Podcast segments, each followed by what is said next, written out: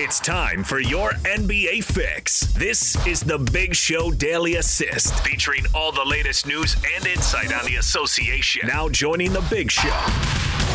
Senior NBA writer for Sports Illustrated, Chris Mannix, on 97.5 1280 The Zone and the Zone Sports Network. Daily Assist brought to you by our friends at Lee's Heating and Air. Check them out online, leesheatac.com. Out to the Sprint special guest line we go. Sprint, they make it safe and easy to get what you need online. Visit sprint.com for online services and local store availability. He's joining us, of course, makes the magic happen at Sports Illustrated. He's Chris Mannix with us here on The Big Show. And Chris, you uh, told us you'd be joining us this week live from the bubble. So I guess, how's it going down there? Well, it's uh, early in the process. Um, just got here Sunday afternoon. Took my first coronavirus test on Sunday night. Uh, still waiting on those results as we speak, and then it's you know daily testing, stay in your room, isolation for the next uh, six days. Um, if you come out clean after seven days of quarantine, you uh, are allowed to kind of roam around a little bit and uh, do some work. But for the foreseeable future, I am uh, in my room on lockdown. So you uh, can't even leave your room. Wow.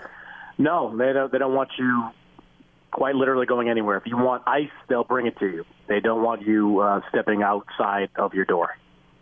Do you think it's appropriate the measures that uh, you're having to undergo? Yeah, I mean, look, it's.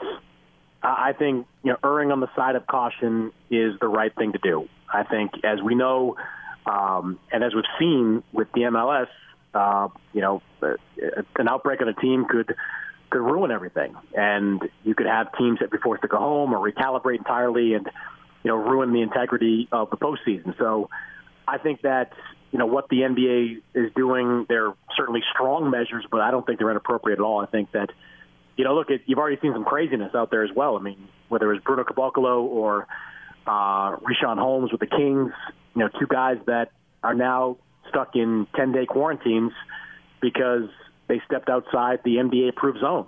You know, that's that's the way it's going to be. You either follow the rules or you find yourself on the sideline, and you know those guys learn pretty early.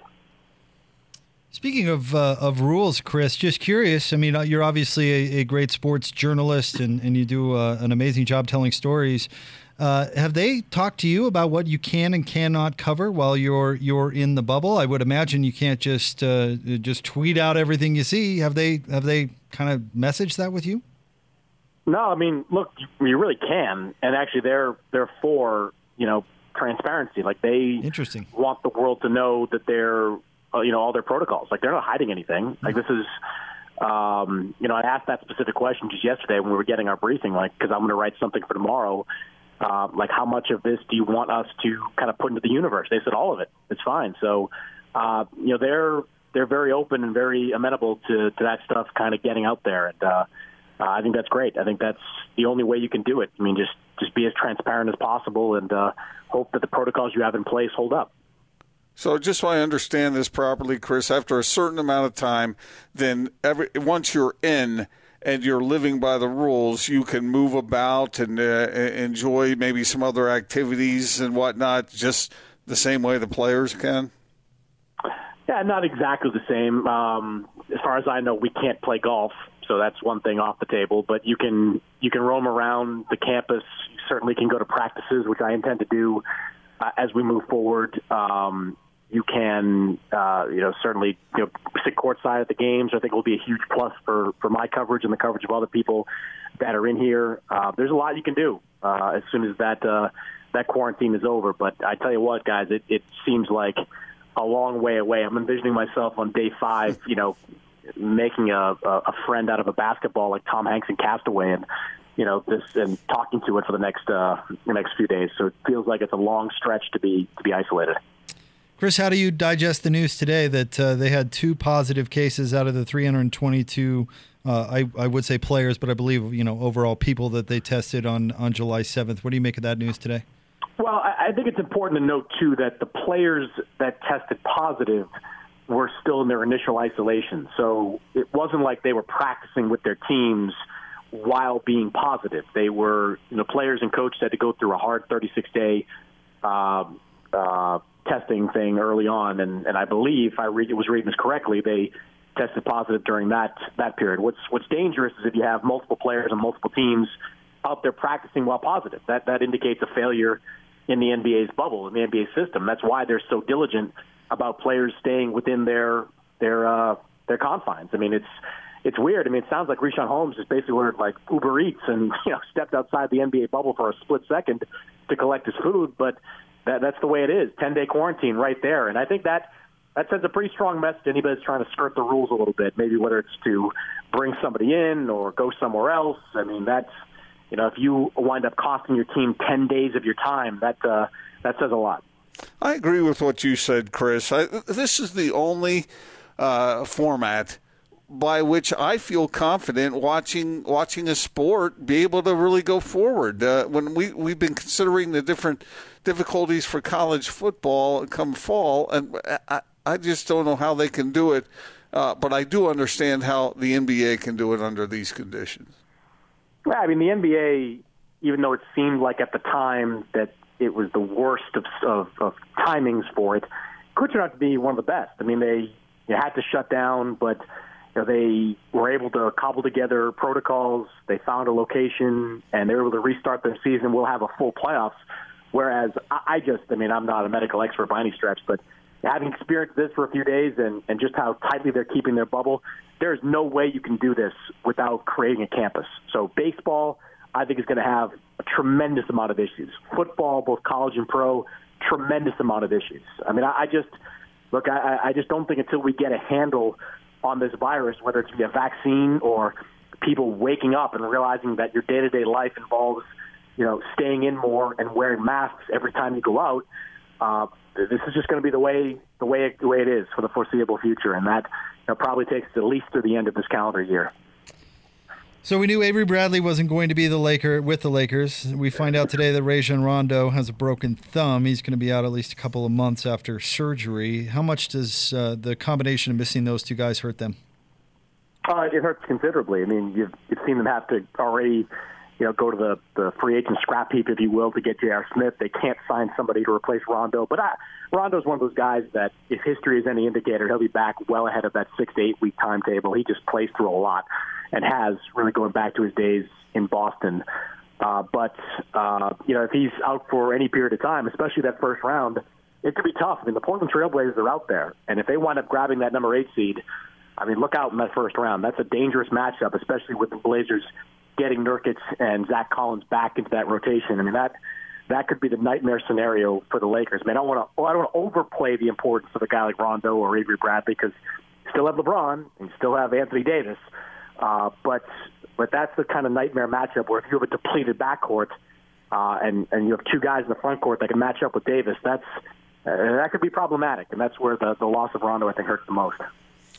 Chris, what are you hearing about the progress players are making in practices and whatnot? Uh, are, are uh, is it uh, is it looking uh, is it a good news scenario that teams are seeming to formulate back again and, and, and be basketball players? Well, I mean, we're still at that point where everything is awesome, right? Like everybody looks great. This guy lost weight. This guy's in great shape, and like I maintain that we're still not going to know anything until we get to the scrimmage portion of all this, we start to see what kind of game shape some guys are in and what kind of game shape they're not in, quite frankly. I mean, you, you like what you've seen from Carmelo Anthony. Looks like he lost a lot of weight.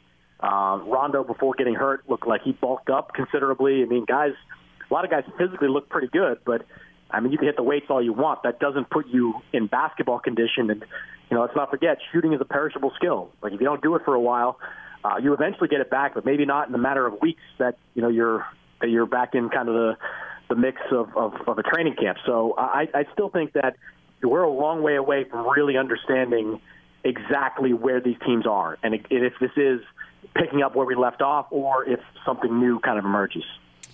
Chris, switching gears just a little bit, and I know you cover boxing and not necessarily MMA, and in fact, I'm I'm not sure if you're passionate about MMA or not. But what do you think about Dana White's Fight Island concept?